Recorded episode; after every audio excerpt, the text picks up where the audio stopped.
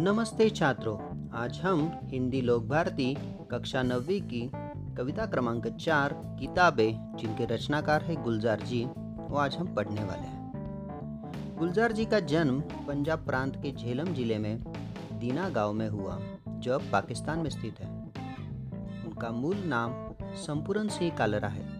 वे एक कवि, पटकथा लेखक, फ़िल्म निर्देशक, नाटककार होने के साथ साथ ही हिंदी फ़िल्मों के प्रसिद्ध गीतकार भी हैं। उनकी जो प्रमुख कृतियों में से लघु कथाएँ जो हैं, चौरस रात, कथा संग्रह राविवार कविता संग्रह, रात चाँद और मैं, एक बूंद चाँद, रात पश्मीने और खराशे।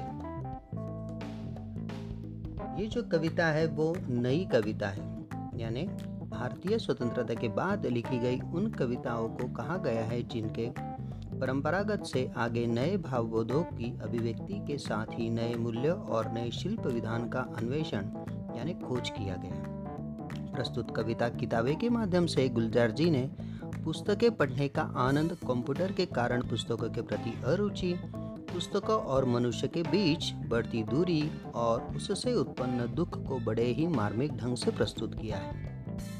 कवि के मतानुसार आज के समय में कंप्यूटर के अत्यधिक प्रयोग के कारण किताबों के प्रति लोगों की रुचि कम होने लगी है। अब किताबें अलमारी में पड़ी रहती है। महीनों तक मनुष्य से उनकी मुलाकात नहीं होती है।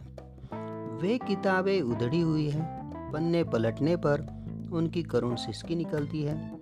किताबों की निरंतर उपेक्षा हो रही है।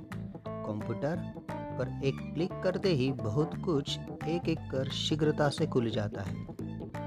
यही कारण है कि किताबों से हमारे संपर्क का दायरा कम हो गया है। एक समय ऐसा भी था, हम सीने पर किताब रख कर लेट जाते थे।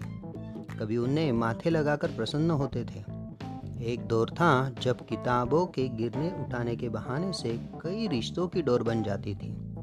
किंतु अब किताबों के प्रति अरुचि के कारण यह रिश्ते नष्ट हो जाएँगे। उनका संपर्क टूट जाएगा। और वे अपना अस्तित्व खो देंगे। तो चलो देखते हैं। किताबें